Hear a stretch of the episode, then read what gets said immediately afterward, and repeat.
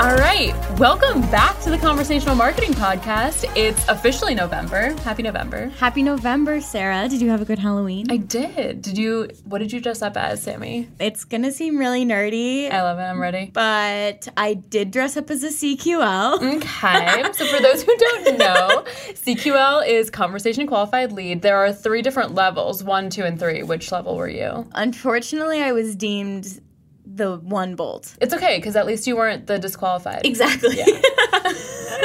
So it was a group costume then. It was a group costume. I love it. But today we want to talk about something, basically a common objection we've heard, and we want to to address it. Yes. So when any new marketing, quote unquote, trend comes out, like inbound marketing, account-based marketing, conversational marketing, there's always this common objection of, this is going to take forever. It's probably mm-hmm. just a fad. I don't want to rearrange our entire marketing process to suit this trend that's just going to go away. And if you think about things like social, like Facebook and Instagram, businesses weren't creating profiles until way later on when it started to really become like an actual part of your marketing strategy. And the reason these channels catch on so fiercely is because they humanize businesses. Totally. So like social media gives a voice and a face to a brand. Mm-hmm. A B M makes a more personalized marketing experience to people that you want to bring in as customers. Inbound marketing is all about addressing the kinds of It's like basically just appealing to what people want to learn and making the content that appeals to that. And conversational marketing is all about just being human and personal in your marketing. So it just takes it one step further, because marketing isn't just postcards and one-to-many email blasts. Like marketing really needs to start becoming and is becoming more human and personalized. Yeah. And specifically with conversational marketing, I think what we've heard just generally and at Drift is like, oh, is this going to take forever to implement? Is it I need to totally rework my business strategy and all of this? And the fact of the matter and the simple answer is you're probably already doing it. Yeah. And this is both in your personal life, but also in business. So, I mean, think about the first thing you did when you woke up. Was it check your phone, check your email, check Slack, Twitter? How many minutes did it take you to see an ad or a business post? Right. I mean, this morning I woke up and I looked in my personal email, and there was already traces of conversational marketing. Mm-hmm. Just even in my way over to work, there was traces of conversational marketing. Yeah, one hundred percent. So let's talk about email. So email is starting to become actually something that – there was a whole period of time where everyone was like, email is dead. Mm-hmm. But people are actually using email more, and because they're using email in a smarter way. So like, for example, I wake up in the morning and – The, an email newsletter that I have in my inbox is The Skimm. Yeah. And The Skimm basically feels like reading the news in a way where my friend has written it. Yeah. They make it so easy to comprehend some like the big issues that are happening in the world, and make it so human where I feel like I know what's going on, but I also feel like I was reading what was happening in my own words. Yeah, like, totally. It's really cool, and it's not that hard to do. Like mm-hmm. when you are sending an email, when you have an email newsletter, making it more digestible is the best way to go about it. People are going to enjoy reading your content and emails more. Yeah, and at Drift, we actually took a page out of The Skimm's notebook. Yeah. And we implemented copy that was really just like a tone update. Yeah. It was more conversational. We had things like reply here instead of check out this ebook. Mm-hmm. We have honestly just great engagement since making that change. Yeah. And the best part about all of this is that people do respond to our emails. Yeah. When we send them something, they're sending back. It can be a range of things. Sometimes they send back like, hey, this email was great. I've been doing copy my whole life, and it's great to see that people are talking like this. We see people who are responding to the content that was sent in the email. Just generally, we're starting more conversations by having emails be reflective of what is already in all of your other channels, like when you're texting your friend. Mm-hmm. And like the cool thing is, like, you don't have to rearrange your newsletter like we did. And we also didn't immediately go from a regular email newsletter to this more conversational mm-hmm. email newsletter. We just, we A B tested it to see yeah. what our audience preferred, and they preferred more conversational tone. And so you can change your C T As from check out this ebook to here's the ebook, let us know what you think, or mm-hmm. here's the ebook, like reply here and let us know what your favorite part was. Yep. So that you can, yes, they can download that ebook, and yes, they can click on your email and you can get that metric. But there's a metric that you can start tracking also, which is replies and positive yeah. replies. Yep. So that's really cool. If you want to see this in action, you can head to drift dot com slash blog, click on subscribe, and get these newsletters for yourself every Sunday. But back to this newsletter, like, it's B two B, so it's not the skim. It's not about right. It's not about like what's going on. But Jackie always starts off with a, a quote from someone that she thinks or that she believes is like an inspirational person. Yeah. Usually it's a woman in like not even in tech or business. It's just the quote from this one is one of the secrets to staying young is always doing things you don't know how to do and to keep learning, from Ruth Reich.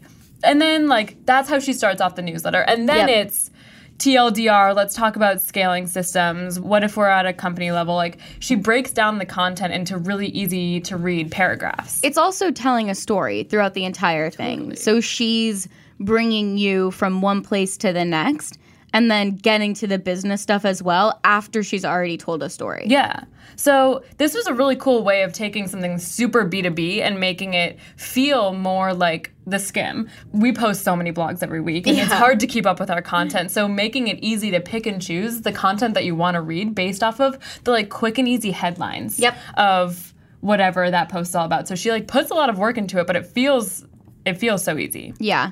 It feels like your friend is back in your inbox and you get to, in a succinct way, see what content they've selected for you. Mm-hmm. If I was going up to Sarah and saying, oh, I read this amazing book and you should read it too, that's what our email feels like. Yeah. It's just your friend who's saying, hey, this blog, this blog, and this announcement I think is going to really help you and you're going to yeah. be really interested in it, so here it is. I think also we're talking about emails and newsletters, but like every marketer or most marketers have an email nurture strategy of some mm-hmm. sort. And you're trying to educate people on what your company does and why they should choose you and why you're so awesome and why you stand out from the competition. And if your emails read like that, it's not going to be fun to receive them as the end user. Right. So you can also apply these sorts of strategies to marketing nurtures and mm-hmm. like different streams and different like ways of communicating with your customers. For example, our webinar guy, George, he runs all of our webinars start to finish. He started making our confirmation emails hilarious. Yeah. So like you register for a webinar and you may or may not show up to that webinar, but what he does is he makes it so fun to get reminders that the webinar is coming up. Mm-hmm. He takes GIFs of himself literally counting down the minutes until the webinar. He took a GIF of himself. We had bows for lunch one day and he took a bow and walked away and the subject line was take a bow. Oh shoot, I meant bow. B O W. And it was just such a great way to be like, hey, congrats, you did this thing. We can't wait to talk to you later. But it also just makes marketing feel way more fun. Like webinars are fun. You learn something. You're about to like get educated from someone. And being hyped up from the email confirmation emails or the confirmation emails and the email reminders just makes the whole process delightful. Yeah. So that's an example. We've shared two examples now. Our weekly newsletter mm-hmm. feels super personal and like it's your friend and we're building that relationship. With George, there's an element of humor. I want to talk about one company who does conversational email really well. And I think what really stands out about them and why I am so drawn to opening their emails mm-hmm. is because they make it all about me. Yeah. Yes. Not to sound super self-centered, but no, but like if your emails are all about you, nobody cares. Yeah. Yeah. So Grammarly sends me a weekly writing update, and it's, one, just super interesting because I get to get an update on my statistics, but they also have a bunch of ego traps. So, like, you used more unique words than ninety-six percent of Grammarly users. Ooh. Keep it up. Like, every week I am looking forward to seeing where I'm at. Such within, a grammar nerd. Yeah, such a grammar nerd.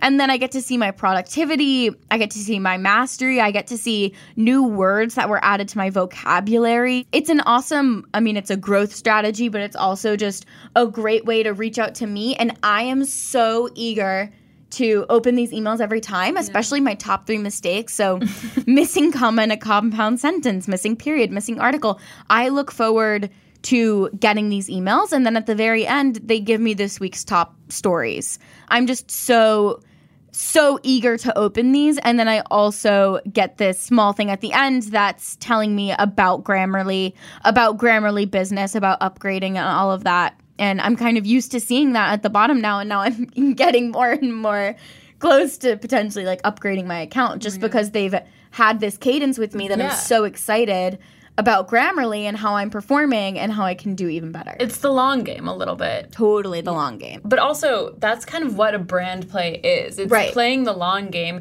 And it's hard to measure how emails make Sammy feel. Yeah.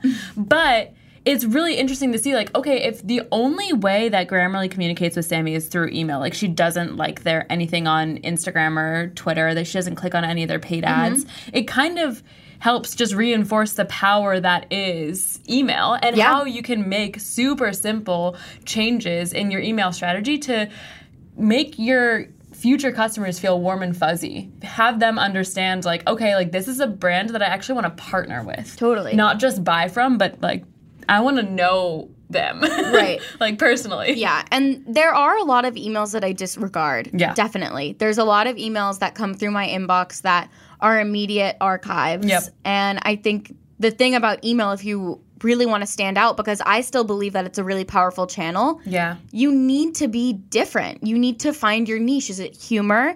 Is it that you're a personal friend? Is it that you're playing in an ego trap? But is it also that you're like taking a stand? So for right. example, e-commerce brands, they send emails every single day. Like mm-hmm. every single day. It's honestly, shout out to their email marketers because they're probably very busy and very creative. But I got an email today that stood out from a brand that was like, hey, we're not doing Black Friday this year. Mm. We are specifically not doing Black Friday because hyper-consumerism poses one of the biggest threats to the planet. Like, no, no, no. Like, they're taking a stand mm-hmm. on Black Friday and instead proposing a discount for the month of November so that you can make a like educated decision mm-hmm. on buying their products. Yep. Which not only educated me that like, oh shoot, if I'm buying things on Black Friday, I'm part of the problem. Mm-hmm. But also like, okay, cool, if I want to buy from this skincare brand, I should probably do some research first. Mm-hmm. And then I'm going to be a happier customer because I actually looked into what I was buying, got a discount from it, and like felt better about the planet. Yeah, yeah. And even Expensify, they send, sometimes their C E O sends these massive emails. Yeah. Oh the, my God, so long. The copy is so long. And for some people, maybe they immediately click out of it. And I completely understand that. But for me, I know that this email is going to contain something that really matters to me. Yeah. I know that he's put a lot of thought into this email. I'm going to read the whole thing. Totally. And I did read the whole thing. Yeah. I remember one of the things that I learned at our first Hypergrowth, Hypergrowth twenty seventeen, we had someone from Pinterest come in and talk about how they positioned their email marketing. And they were like, we tried all these different tones. We tried all the different ways of getting people to open our emails. And the thing that stuck out to me was they said that once they started writing their emails, like they were a personal assistant, they started seeing a massive increase in the amount of people who actually engage with their mm. email. So like, hey, cool stuff that's personalized to you. You want to check this out. So once you get to the level of changing up your C T As, making that a little more conversational, you can go one step further and then start making your emails super personalized. And that's not only just based off of persona and title and industry, but also like how they've interacted with you and your brand before. Right, right. So essentially the crux of what we're saying is we aren't asking you to completely destroy everything that you've been working on and just throw everything away and implement this conversational marketing. But there are ways that you can slowly start to incorporate conversational marketing into your channels, and specifically with email. Really what we're saying breaks down into three simple things. What the first, the first is highlight the information that matters. Mm-hmm. So for Sarah, what got her to open this email was the fact that this hyper-consumerism or the Black Friday messaging really stood out to her. It not only made me feel bad about myself, I'm just like, shoot, I'm part of the problem, but so they made me feel bad. But then they also let me be part of the revolution. Mm-hmm. They were like, hey, this is this thing. It's not your fault. Everyone does it. But when you choose us, you choose a new way of right. buying. And I right. was like, hey, that's cool. Mm-hmm. Like, I am now going to be way more conscious about right. all this stuff. Right. And even with our newsletters, we definitely, we try to tell a story, but we're also looking for something that really matters to the people who subscribe to our newsletters. So there are obviously things that matter to you and your business that drive your M Q Ls, but finding the thing that's a win-win for both of you and then sending that is mm-hmm. really important. And that in and of itself is conversational marketing. Yeah, one hundred percent. Okay, the second really simple thing is personalizing the message to the person based off of the information you have on them. So just like Pinterest. Just like Pinterest. So yeah. break that down, Sarah. All right, so you know something about the person whose email you've captured. They gave you their email in some sort of fashion. Mm-hmm. It could have been on a specific blog. It could have been downloading a specific piece of content. It could have been registering for a webinar, or they attended a webinar, or they were even at an event. I got mm-hmm. a really good event email from a B two B company that was like, hey, thanks for stopping by our booth. And the preview text was, we know you didn't stop by our booth. And they were like, you probably get emails like this all the time. And I thought that that was a really good way to do like a no-show yeah. sort of email of just like, hey, you're probably going to angry open this email a little bit, but then you're going to be sort of like, oh, haha, like that's funny once yeah. you start reading the content. And then they provided some of the things that I missed and all that, all yeah. that good stuff. So using the information that you have to also, like, not only personalize the information, but, like, make it fun. Mm-hmm. Don't just be like, thanks for downloading this ebook. Thanks for downloading, like, this new report. It's just right. like, hey, we think you're really going to like this report. Once you're done, like, let us know how you like it, and we can't wait to send you more stuff. Yeah. You know? Definitely. All right. The last thing, and really the core of how I think about conversational marketing, is write like you talk, or write like you're emailing a friend. Mm-hmm. And this goes back to what we talked about earlier in the podcast is when you woke up, you didn't wake up as B two B Sammy or B two B Sarah. Right. You woke up as yourself, and you probably texted a friend, or you emailed a colleague, or anything like that. When you got into work, you didn't all of a sudden transform your tone of voice right. into becoming, hello, you registered for our webinar. Thank you very much. Thank you very much. No, you talk to your to your coworkers yeah. as people. Even if your brand is a little bit more serious, mm-hmm. like I always use the example of like legal software or law firm or yeah. something like that. Like you can't be like, hey, thanks a ton. Right. But you can still, you can make legal jokes for right. people who are going to get it. You can keep your serious tone of voice for the things that need to be serious, mm-hmm. but you can also make your marketing conversational and personal and personalized without right. being, one, creepy, or two, like, too colloquial. Yeah. It really breaks down to, if you wouldn't open the email, why would anyone Like, why? Else? Yeah. No one is. No one wants to open your email unless you make them want to open your email. Yeah. No one's not going to be like, oh, sick, an email from Drift? You bet I'm opening that. Like, you need to make them want to. Yeah. Okay, so Sarah and I are very eager to continue upping our game in terms of emails and just our copy in general. So please send over any of your tips or advice or anything that's worked for you and you were like, whoa, that had a super high engagement rate. Or if you're like, hey, how can I make my email nurtures more conversational? Like, ask us. Yeah. We'd be happy to like take a look and see what sort of minor tweaks you can make that are going to make a big difference. Yeah, definitely. We have a really big favor to ask. Earlier in the episode, you heard us talk about a email newsletter that we really enjoy. That we take as inspiration for a lot of our marketing newsletters and copy. And they may or may not be a guest on the podcast. And they may or may not be speaking at a specific event in San Francisco. So if you want to hear that episode, we need you to subscribe to the Conversational Marketing Podcast. Otherwise, you might miss it. You don't want to miss this. It would be such a bummer to miss it. It's a good one. They're so cool. They're amazing. So we're so pumped to talk to them. We hope that you're as excited to hear what they have to say about conversational marketing and how they thought about making emails conversational and how they made so many new channels from a newsletter. Mm-hmm. So now they have a podcast, they have a website, they have a really awesome social presence. Yeah. All great things that we can't wait to pick their brains about. Yeah. That you're not going to want to miss. So if you don't want to miss that episode, please subscribe to the podcast. And thank you so much for listening today. Catch you later. Bye.